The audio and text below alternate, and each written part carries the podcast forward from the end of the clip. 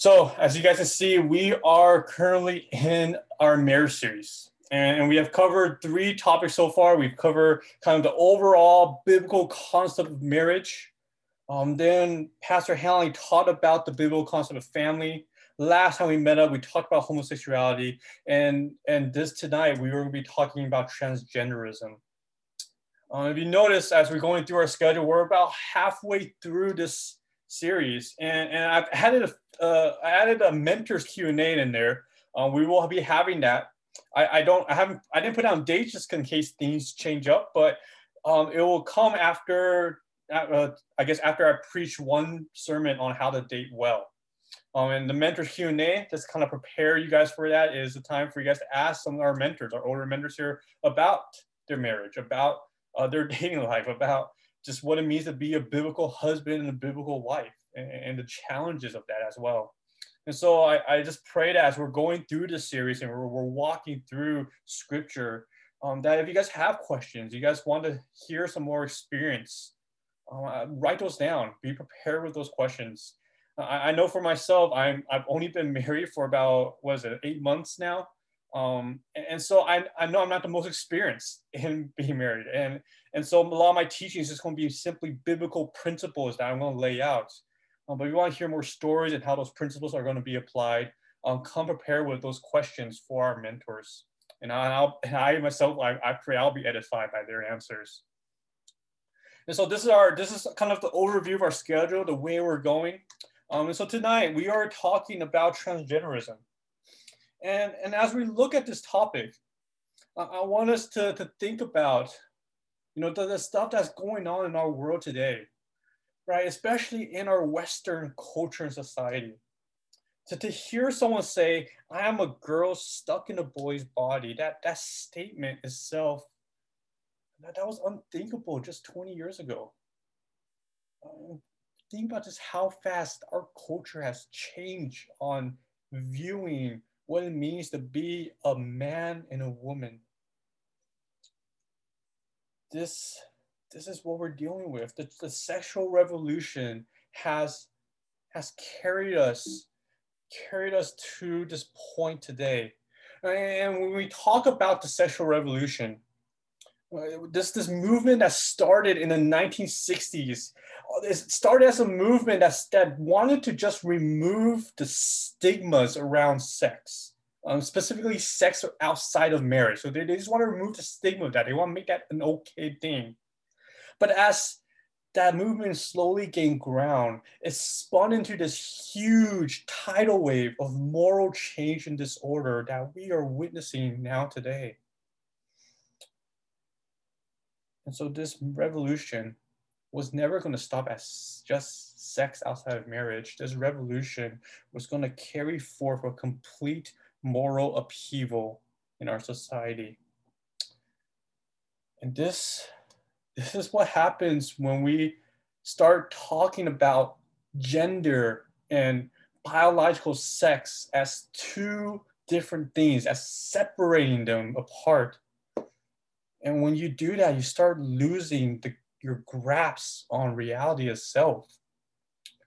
Now, I, I looked at the term transgender. Uh, I went, I, I went online, try to look up a definition because, because to be honest, there's there's definitions uh, around a lot of this gender identity, sexual orientation stuff is constantly changing. And, and so I went to this site called transstudent.org and this is what they, how they defined transgender. They said it's, um, it's, encom- it's uh, encompassing term of many gender identities of those who do not identify or exclusively identify with their sex assigned at birth. The term transgender is not indicative of gender expression or sexual orientation, hormonal makeup, physical anatomy, or how one is perceived in daily life. Now, we look at this and this this is just so transgender is a broad term that they're using. And, and if you go to this site and you go to your definitions page you see a list full of different identities on there. But what's funny about that page is that right on the top there's a disclaimer a disclaimer that says these definitions are constantly changing. And and they're going to try their best to keep it up to date. I just find that somewhat ridiculous. This is where our world is going to today. Constant changing definitions of what it means to be a man or a woman or whatever in between. It's now considered as a spectrum, is no longer binary. This, the effects of this revolution is everywhere. I mean, how many of you guys have filled out some kind of registration form and, and you and under gender or sex, there's no longer just two options. There's a third one, a blank line for you to fill out however you want to be identified as. Or think about companies you've worked in. Think about how fast HR departments have to move to accommodate to this new gender association. Think about public restrooms. No longer being classified as male and female, now it's just a restroom. Think about schools. Schools who, when the student comes in, and they ask you, what pronoun do you want to be associated with? Think about our, think about our government and our leaders. And just this past week, our president has appointed a transgender doctor as his secretary, assistant secretary of health. And people are celebrating that. Now, nothing against the doctor. He, I actually don't know that he or she, but he, you know, that person might have the right credentials. And, and so he might actually be the person that's fit for the job, but they're celebrating the fact that this doctor is transgender. Or we think about Congress. When they met this past week, they passed a new House rule banning all gender terms and pronouns, meaning you can't use any terms like father, or mother, son, daughter, and, and you can't use those terms. You have to use things that are gender neutral. I mean, when, when, when a revolution disrupts society so much that it changes the very meaning of our vocabulary, I mean, I, think it's worth to stop and ask, how have we gone too far with this revolution? We, we see here that this is not just breaking reality, it's breaking the very nature of our language. All these terms and definitions, they start losing its meaning, its purpose. And there's no slowing down with where, how things are going. Now, there are many factors that, that has gotten us to where we are today. Last time when we talked about homosexuality, that was a big factor. Right? Last time when we talked about homosexuality, we we redefined marriage. I think society redefined marriage so that's no longer between a man and a woman in holy matrimony. It is now just two people, two people coming together. And, and, when you start doing that, you start losing concepts of husband and wife, father and mother. And, and slowly, when these roles become broken down and they become interchangeable, that doesn't matter what gender you are, what sex you are, you see that gender itself starts losing meaning. This is why we need to teach about this, why the biblical definition of a marriage and a family is so important, because this is what keeps our society together. But let's think about this even further. That we're dealing here with not just an issue of definitions, we're dealing here with an issue of identity. And when we start disconnecting identity from our body, we start losing grasp and understanding of who we are as a person, as a human being. Think, for instance, about technology and how fast technology has moved these days. Technology, I'm not saying every technology teaches this, but subconsciously, technology has changed the way people have think about their identity. With, with, technology, people have the ability now to recreate themselves, to recreate themselves completely into a different person, to who they want to be in the virtual world. And so we're talking about stuff like social media platforms to video games. These things, technology has taught people that they can escape the real world and enter a world where they can be what they call their true selves. And so what happens then is that our human bodies begin to lose value, begins to lose its God-given identity. And the body begin it, it no longer serves any purpose. And, and what the world teaches us today is that true identity is about looking inward. About, they, they, they call it the individual expression of self. And the, pretty much what the world is trying to teach us is that what is true about each person is found inside of them. And, and so if anyone tries to limit that self, self-expression, if anyone tries to redefine you in any way, then you have every right to say that you are being oppressed. And that's also kind of what we see what's happening to churches and Christians today and it's more than that. If you're oppressed, and we think about the word oppressed, and so now we're getting into realms of justice and race issues, and you see how everything's connected. If you're oppressed, you deserve, then they say that you deserve to have your voice heard, and that your oppressors should be silenced and pushed away. Guys, this is exactly what we saw last time in IT in Romans 118 that they are suppressing the truth of God. In other words, what's at stake here with this breakdown of gender identity is God's glory.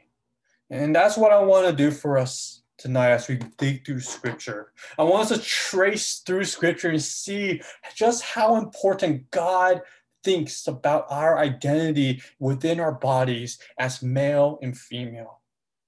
And as we talk about gender, we talk about gender identity, I, I, I, want to be clear. I'm talking about gender not as a psychological concept. I'm talking about gender as the biological sex that you have been assigned at birth by God.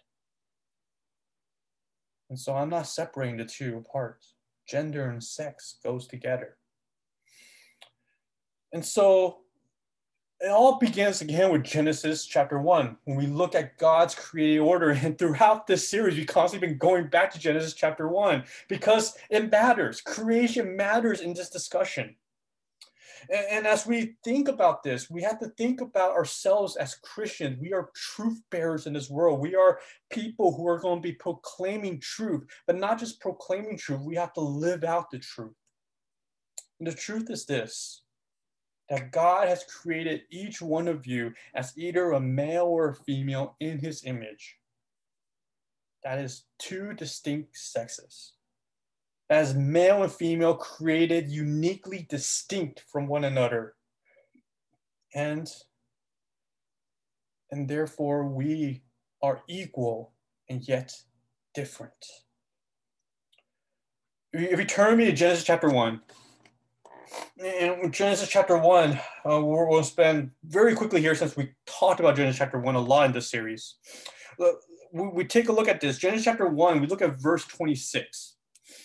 And verse 26, we, we see here that says, God said, when he's creating man, he says, God said, let us make man in our image, according to our likeness, and let them rule well, what we see here immediately is that humanity is created in the image of the Godhead, of the Trinity, that there is this plurality in this image.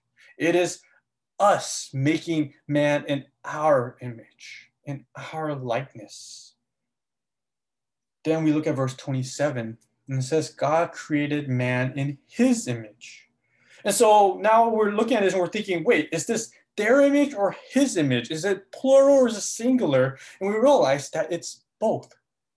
Because that's just who God is, right? He is the Godhead. He's God is one and yet God is three.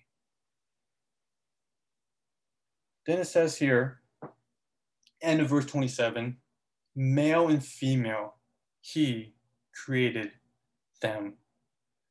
So he created both male and female, them. So man here is not just a singular person, but it's humanity, male and female, under the image of God.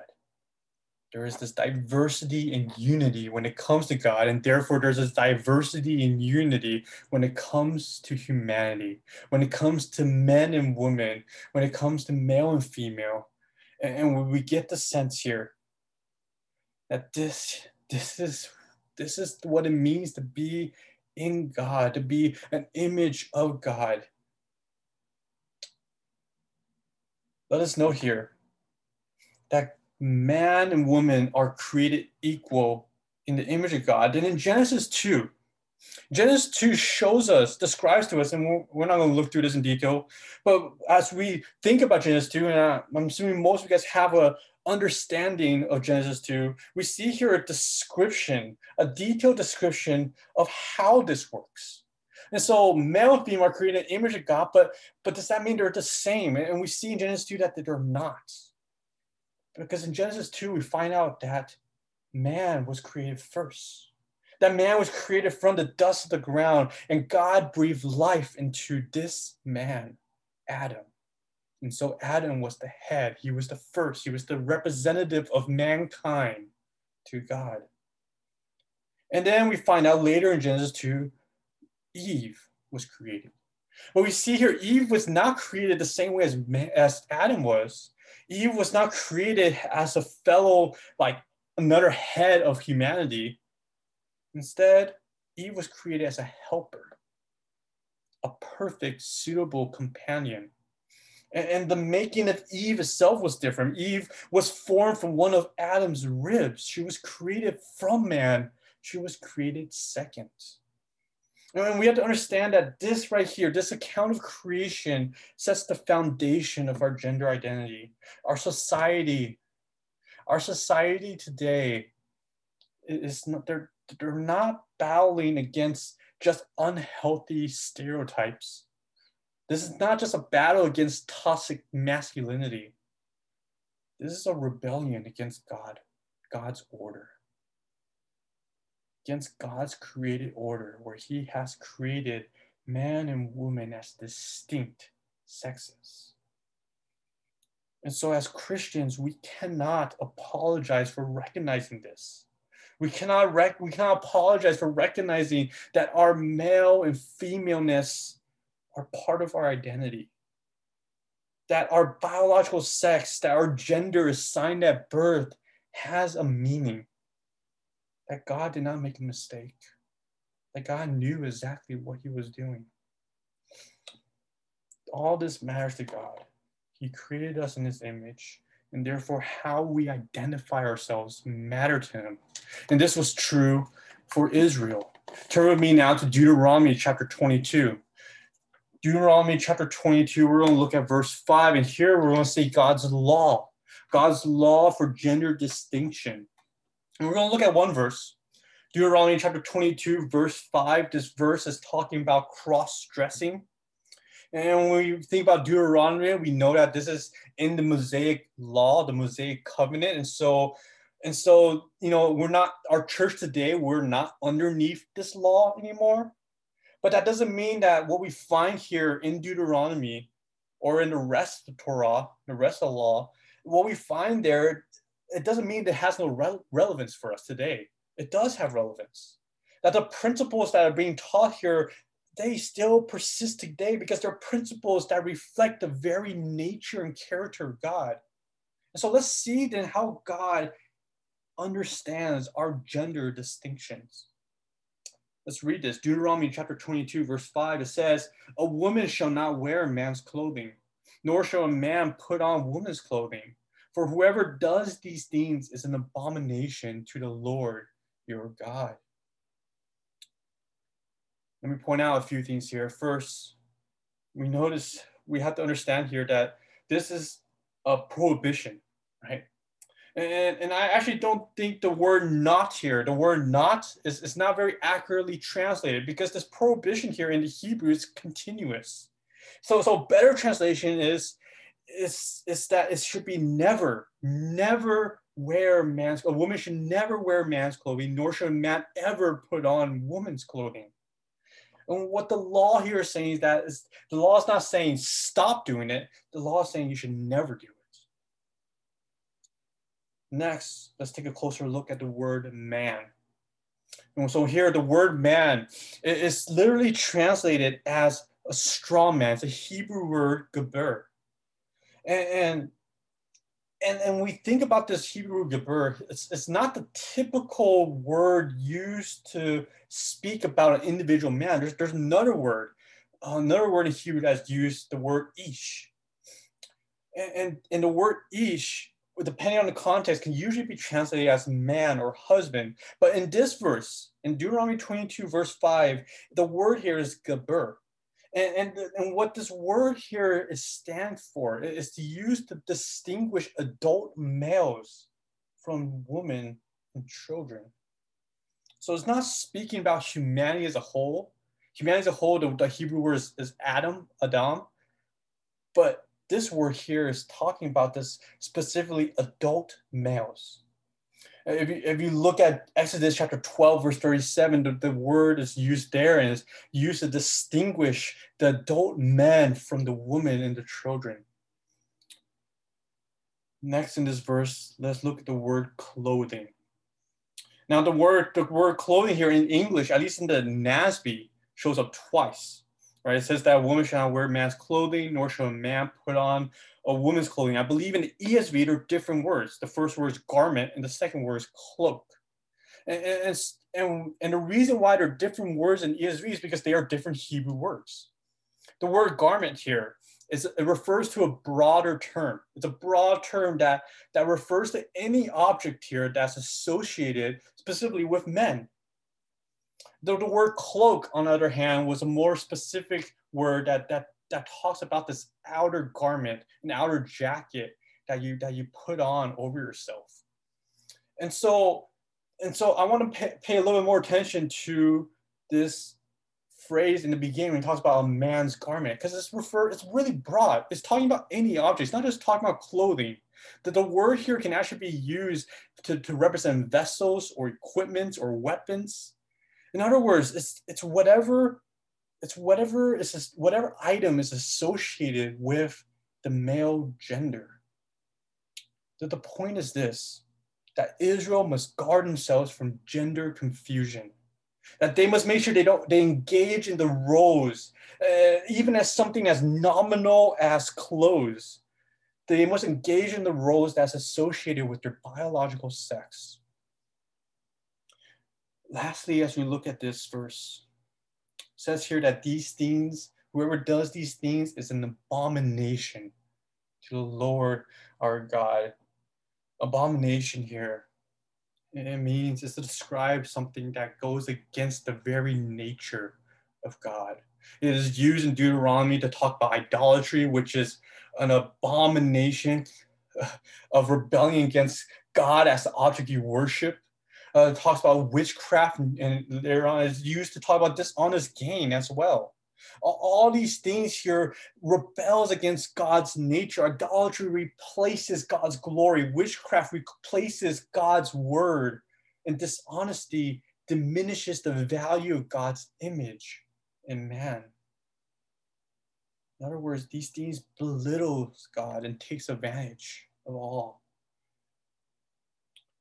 And so God here says in Deuteronomy 22 5 that cross dressing is an abomination, meaning cross dressing something that is something that is deeply against the nature of God. This is not a small prohibition. This is a law that recognizes that you, as a man or a woman, are a creation of God made in his image we have to think about just how important this is. Just how important it is that we have to cement our identity, our reality in nature itself, in who we are in our bodies.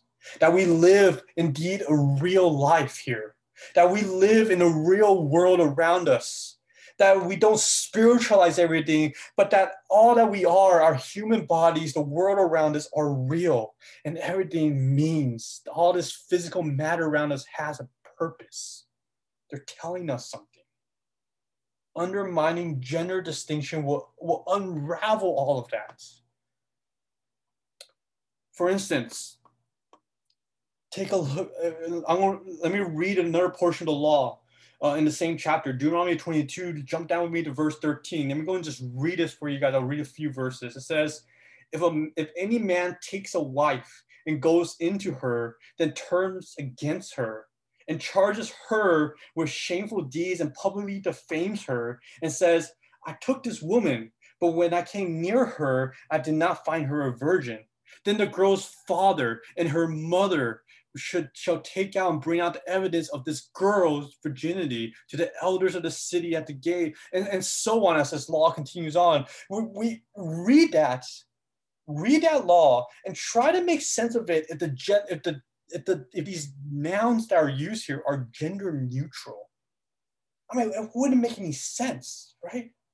That the law of God itself will fall apart if there's no gender distinction. And when that falls apart, then the nation of Israel will fall apart. It matters. It matters who you are as a man or a woman. And we note here in Deuteronomy 22 5 that cross dressing is just a start of it. It's just a start of it.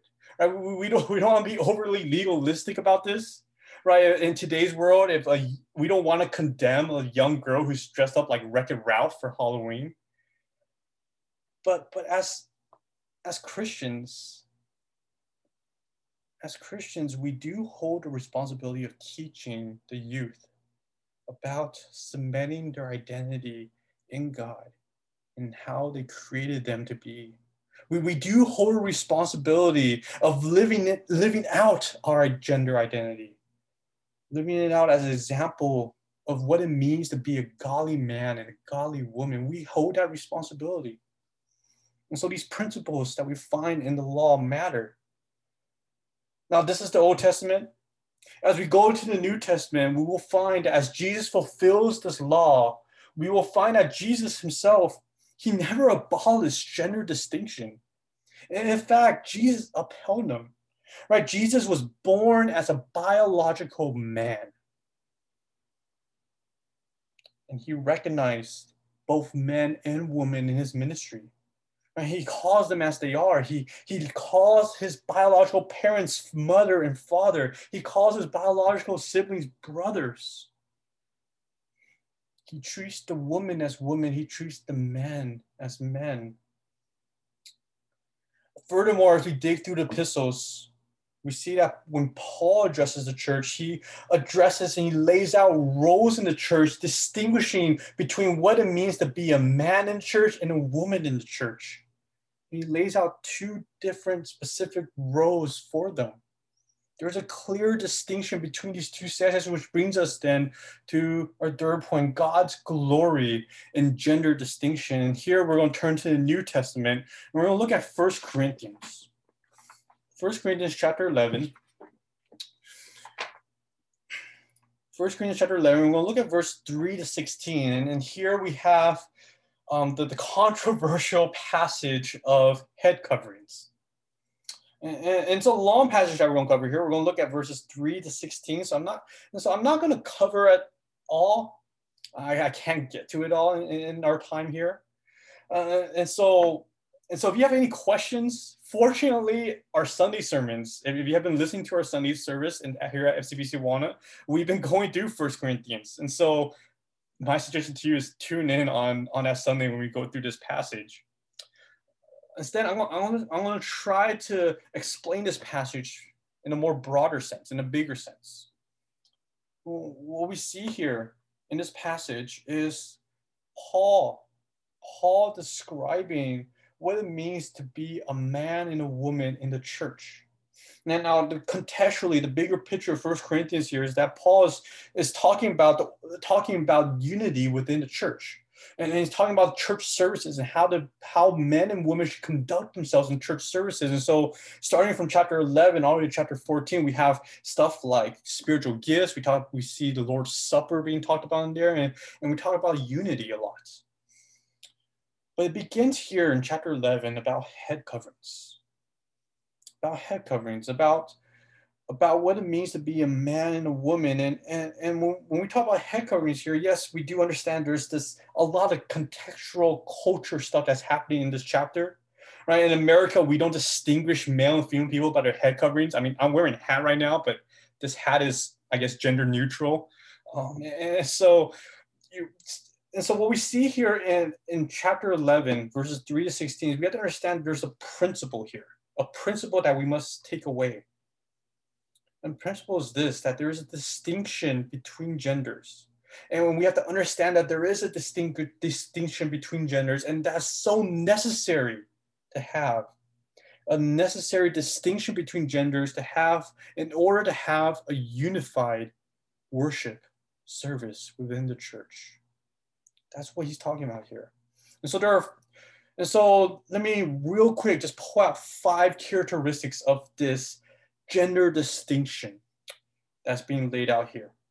Uh, first, we note in verse three, we see here that the men are the head of women. Verse three says, but I want you to understand that Christ is the head of every man, and the man is the head of a woman, and the God is the head of Christ. Now, I'm reading from the NASB. I, I usually preach from the ESV, but the reason I'm using the NASB uh, tonight is because I, I believe this NASB does this passage more justice with its translation. Um, because many times the word for man and woman in the New Testament can be translated either as man or husband or woman or wife. And con- context will determine what translation it is. And I don't think this context here talks about marriage. I do think Paul here is talking about man and woman. And so I know the ESV, I believe, is translated as the man, the head of the wife. I think that the, the NASB does a better translation here. But in any case, whether it's woman or wife, there's still a distinction in gender. And what we see here is that the man is the head of a woman. But look here at verse 3 at the other two relationships that Paul compares this relationship to. He says here that Christ is the head of man and God is the head of Christ. And so, if you were to say that man is not the head of woman, that the two are equal, the two are the same, you can interswitch the two, then you that means you're undermining the relationship between man and Christ, and Christ and God. In other words, you're you're denying you're denying the, the Trinity itself. You're denying the Godhead. You're saying that the that the Son could be the Father and the Father could be the Son, and, and that's not Orthodox Christianity. Now, there's a lot of debate around what headship here means, and so I'm not going to get into that. But what we but we just simply read this verse in the English and we just read it and we just trust our understanding of the of our reading here we recognize here that men clearly have a different and a bit higher role than a woman as the head of them. Now let's look at next the next thing here next characteristic. We see here that in verse 4 to 6 that men and women must present themselves as men and women respectively. Verse 4 to 6 it says every man who has something on his head while praying or prophesying disgraces his head. But every woman who has her head uncovered while praying or prophesying disgraces her head for she is one and the same as the woman whose head is shaved. For if a woman does not cover her head let her also have her hair cut off but if it is disgraceful for a woman to have her hair cut off or her head shaved, let her cover her head. Now, there's a lot going on here. When we're talking here about head coverings, and again, there's a lot of debate around what this is. What we do know is that culturally back then, uh, a head covering most likely re- um, refers to a veil that was worn, uh, symbolizing that this woman was taken as a wife to someone else. And, and, so the woman will wear this veil to signify that she's taken and she's committed to her husband. And so woman who didn't wear a veil would signify that she's available, available for other men to, to have. And so again, there's a lot of debate around this, but let us again stick to the straight reading of what we see here in verses four to six. And we just read the text. we, we understand here that even when it comes to spiritual gifts, right, the praying, the prophesizing, even when it comes to spiritual gifts, men and women are not the same. They are to hold different ways, distinct roles on how to exercise those gifts. And that we, we get that when we just read verses four to six. And then when we turn to verse seven to 10, man and woman relationship is rooted in creation. We read here, verse seven, for a man ought not to have his head covered, since he is the image and glory of God, but the woman is the glory of man. For man does not originate from woman, but woman from man. For indeed, man was not created for woman's sake, but woman for man's sake. Therefore, the woman ought to have a symbol of authority on her head because of the angels. I want us to note these words here carefully. We're gonna we're gonna we're, gonna we're gonna dig into these just these few verses a little bit more. Um, but I want us to think and just just kind of just read through this, right? Remember, God created humanity as male and female in his image. But how exactly does that work? And, and well, it says right here that man is the image and glory of God. And so, man, as a male human being, created first in the image of God, reflecting the glory of God. Then it says, woman here. Woman is the glory of man. And so, the woman here is not the image of man, but she does reflect the glory of man. And so the woman is, we, we remember back in Genesis, she's the image of God, but she's not the image of man here. And so there's something going on here. And I know there's a lot of questions that might come from that. I'm just going to ask you to hold them for now. We're going to come back to this and we're going to dig into this a little bit further. Right. I just want us to just pay attention closely to what these words are saying. Well, what we see here ultimately is that Paul, when, when we see here ultimately is that Paul is coming to this conclusion, to this conclusion about how men and women relationships work based on the creation order right? That man was created first, and from man, woman. And so that's what we get here. Uh, verse 11 to 12, again, we'll come back to that. Verse 11 to 12, we see here another, another statement that man and woman here, they cannot exist without one another. So this shows the equality of importance between the two. And in verse 11, it says, However, in the Lord, neither is woman independent of man, nor is man independent of woman. For as the woman originates from the man, so also the man has his birth through the woman. And all things originate from God. I mean, what we see here is that man and man and woman, male and female, they're distinct in their roles, but they're inseparable. They may be different, but they're equal in value. Both matter when it comes to male and female roles. And then in verse 13 and 16, read this. It says, Judge for yourself. Is it proper for a woman to pray to God with her head uncovered? Does not even nature itself teach you that if a man has long hair, it is a dishonor to him? But if a woman has long hair, it is glory to her, for her hair, for her hair is given to her for a covering. But if one is inclined to be contentious, we have no other practice, nor have the churches of God. Mm, what we see here is that even our hair makes us distinct. And again, there's a lot of cultural references and understanding debates around hair, hairstyle, hair length. Not going to get into that. But what we do see here is a key word nature. Nature self refers here to the natural order of things, to the creation order. In other words, there are distinct gender differences that are natural to both men and women. And that natural nature of our differences are, is played out culturally, it's played out based on our society and our context, the main idea here gets across that men and women are indeed different. And so, what can we see from this passage? Well, first, what we see here is that our battle here is not against cultural norms on gender, but it's on cement, cementing our gender identity, on our biological sex and expressing that identity culturally. You know, as we as we look at this passage again, we, we understand that there's a lot of things going here contextually, culturally. But the problem here is not cultural expectation.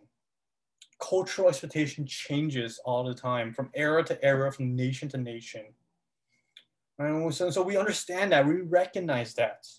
And, and, and, and as we're looking at this, we're looking at this, what Paul here is teaching is that we as a church, as Christians, as male and female, we must always dress and act as men and women as culturally appropriate. And of course, the nuance here is as long as the culture's teaching of manhood and womanhood does not go against scripture's teaching. And so, as Christians, as Christians, yes, we should admit, as Christians, we should admit that there has indeed been some harmful stereotypes of men and women, especially in our nation when we're talking about the feminist movements back 50 years ago. Um, and there's are some things that they were fighting for that was right, that we should recognize that. There was definitely stereotypes and women's rights that should be fought for. But we cannot go so far in saying that men and women are the same, that they share the same role in society. We have to recognize that there are indeed differences between the two. And that leads us to the second point here that humanity portrays the glorious image of the triune God in a union between two distinct yet equal genders. And what I'm to do here, I know we've been we've been going through all this for a while now, and but I, going to try to lift our minds up theologically to think about this for a moment, to kind of consider what it means to be male and female. And so, and so just hang out with me here. It's okay if you don't understand everything. I'm just to go through for a second, but but just just just think about what it means to actually submit ourselves to God's word and how God defines these gender identity. And so in order to help us out, let me go, let me build a diagram for you guys. All right, this, this is going to be a summary of everything we just covered in this message. And the, and the first thing that we recognize here is that there's a God. And within that God, there's three persons. Right? We have the Father, the Son, and the Spirit. But in First Corinthians, the focus of the relationship doesn't have the Spirit. Doesn't mean he's not important, but the focus here is upon the relationship between the Father and the Son. And it says here that the Father is the head of the Son. That means the Son submits to the Father, and Jesus Christ Himself admits that. Right? Jesus Christ Himself says that I submit myself to do my Father's will. And, and, in fact, if we go to if we go through the scriptures, if we go through the gospel accounts in John chapter 17, verse 4, it says that Jesus glorifies the Father by accomplishing his will. And so we see there as as the Son submits to the Father, he also glorifies the Father. And, and if glory is what matters here, in the very next verse in John chapter 17, verse 5, we find out that the Father glorifies the Son with the same glory by which the Son and the Father shares as God. And so the Son here is is submissive to the Father. The Father is the head of the Son, and they both glorify each other in their roles. And yet they are one. They are one God. And so this here is the Trinity, the little triangle. But what we, we, get a sense here when we think about God, and I know the Trinity just it's so immense, so infinite, we can't wrap our minds around it. But what we see here is a beautiful picture of unity between these three distinct persons, and here specifically between the Father and the Son. They both share the same glory, yet they both glorify one another, God, holding two distinct roles in the Godhead, yet one God. And it is in this image humanity is created. We see here, humanity is created in this wonderful image. And humanity, God created male, created male and a female. And we see here that the male here, it says right back in First Corinthians 11, 7, says here that man, he's the image and the glory of God. So if he's the head, um, or sorry, back in verse 3, it says that Christ is the head of every man. So that means Christ here is the head of man, and that means the man submits to the Son. And in turn, we get here the relationship between the man and the woman. Um, well, we get here again the, the sense of the glorification, right? The we jump to verse seven, we got that man here is the image and the glory of God. So he reflects the glory of God. So God ref- glorifies man in this way, in this distinct roles. Then we have the female role. The female role where male is the where man is the head of the woman, and the woman submits to man. And it says here that the woman is the glory of man. And so the male glorifies the female. In other words, lifts her up, gives her honor, gives her worth. But we recognize that in this submission, in our submission to, to those who are superior over us, we are also glorifying them. And so the woman glorifies man by submitting to him, but the man also glorifies the woman because that's what it says here that the woman is created from man and for man and is the glory of man. And so there's equal worth going on here. Now, does this mean that the woman does not receive any glory from God? No. Because the glory that this woman receives from man is the very same glory that the man receives from God himself. In other words, the glory that humanity as a whole receives from God is represented in this beautiful picture of headship and submission between the man and the woman. And when this when these roles are played out biblically, ultimately this glorifies God. Humanity is the collective image of God, a union of distinct parts, all the image of God, yet all different in roles and function. We, we, we can try to wrap our minds around this, but it's and it's hard to wrap our minds around this. And and that's that's the beauty of truth though you see, we, we tend to think that we have to master truth, right? That's what, uh, not science, but scientism, right? That the religion of science is trying to master truth. But in reality, what we need to recognize is truth needs to master us. We are to submit truth. Now, what, what First Corinthians chapter 11 is laying out for us is that this is how the image of God works between a man and a woman. This is how it works. We don't need it. Uh, we're constantly trying to wrestle and trying to think, wait, how does this exactly turn out? And we try to fit it all together with our human logic. God here is describing to us this is how it works. It works through headship. It works through glorification. It works through submission. All this represents the image of God. All this brings glory to God as our creator. And this truth should make you feel overwhelmed. This truth should make you feel in awe of the beauty and the glory of God and His design for us. Because, guys, we are not like animals. We are not just pieces of matter. We are the very image of the triune God. Male and female, we are created as one image, yet in distinct parts. In the very essence of what this looks like, this relationship between a man and a woman, the very essence and the, the highest level what this can look like is found in marriage. Marriage is supposed to be the one flesh union between one man and one woman, two distinct genders unified as one flesh.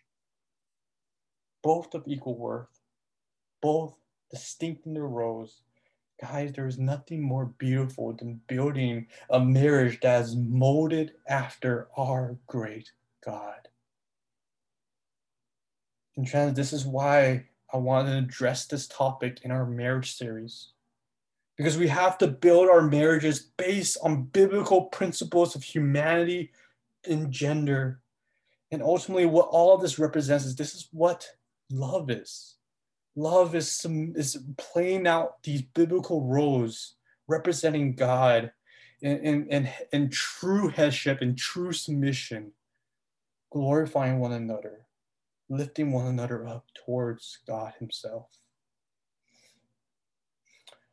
You know, after tonight's message, we will start going more practical. We'll start digging into more practical issues on how to prepare ourselves for marriage. Uh, but I, what I want us to do is I want us to think through this, to think through this, this theology that we're learning here. That that dating and marriage is not just some is, is, is more than just your personal satisfaction. That that dating and marriage, that how you date, how you get married, and how you stayed married it actually speaks truth into this world. It's missional. We have to remember that we are Christians first and foremost, salt and light in this world. Guys, your life and the way you live is a testimony of God. It's a testimony of the gospel of Christ, as we will learn later in Ephesians chapter 5. The world has seen enough broken marriages. In fact, they've seen so many broken marriages, they have given up on it.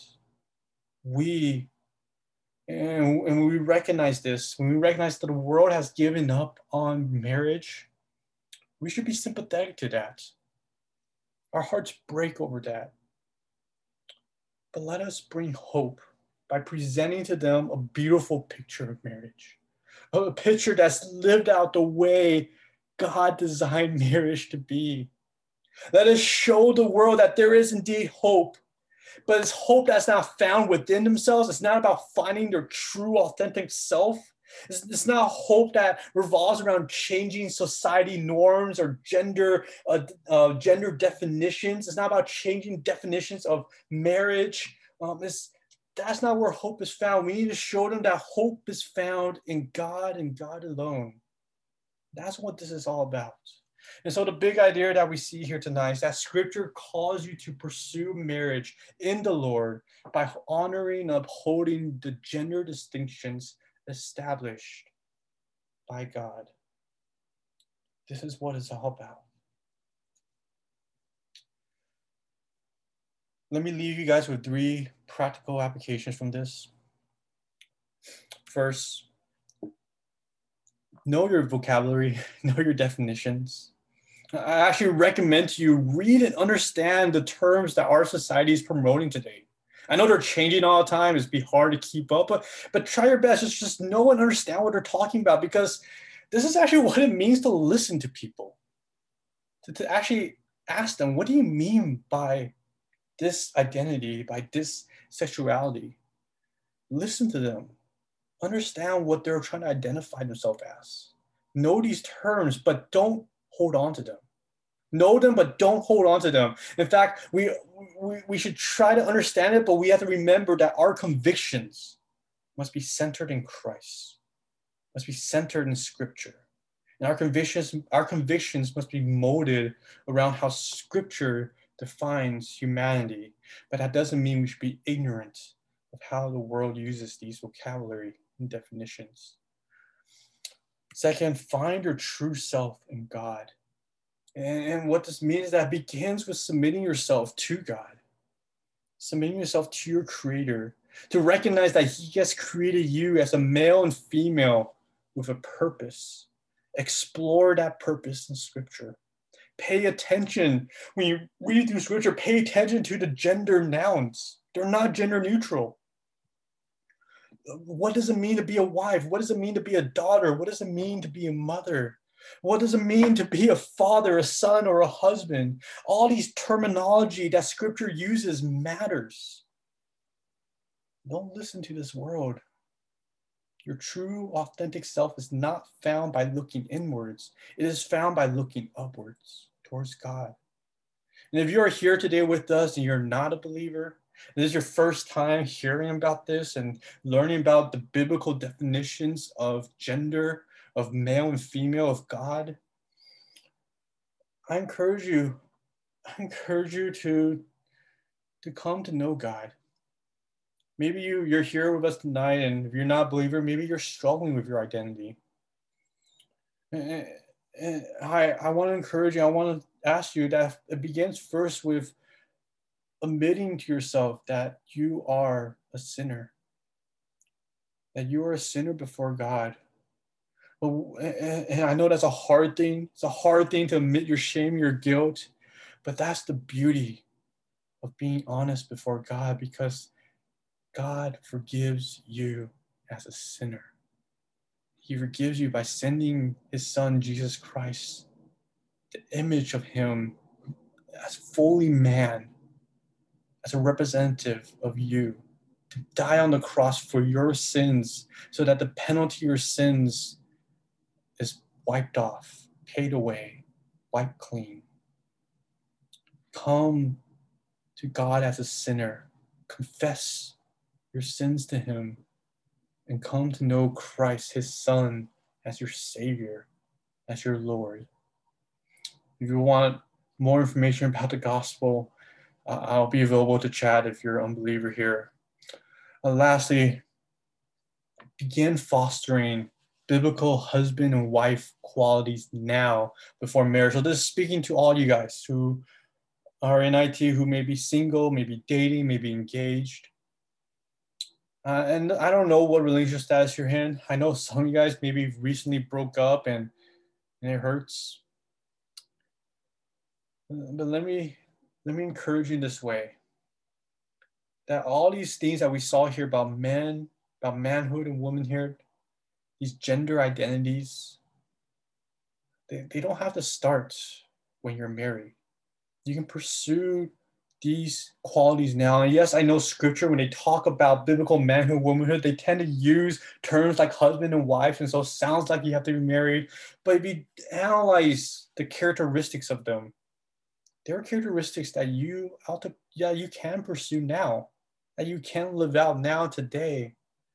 Look if marriage is your goal it starts today with how you live and how you foster these biblical qualities as a single male or female.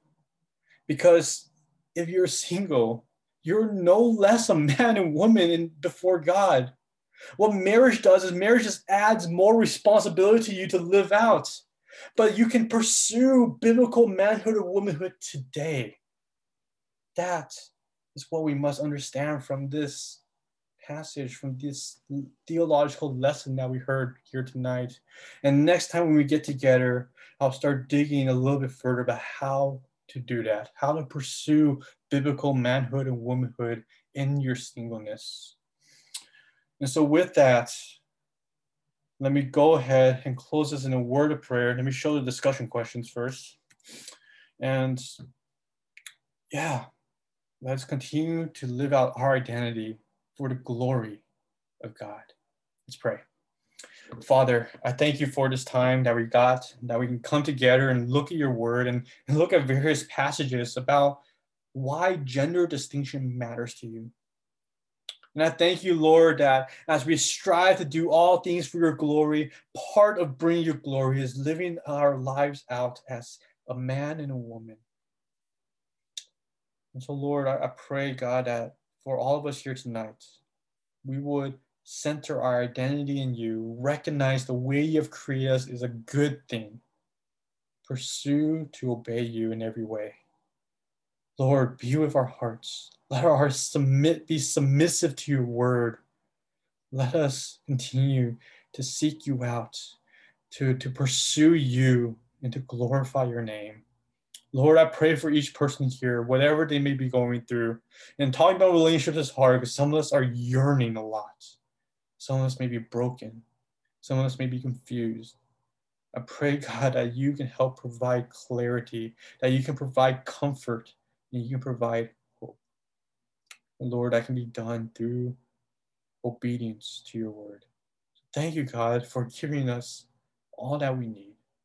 Let us then go into a time of discussion, a time of reflection, where we can process all that we learned and come to recognize what a great gift it is to be in relationship with you. So I pray and lift all these things up in your holy and precious name. Amen.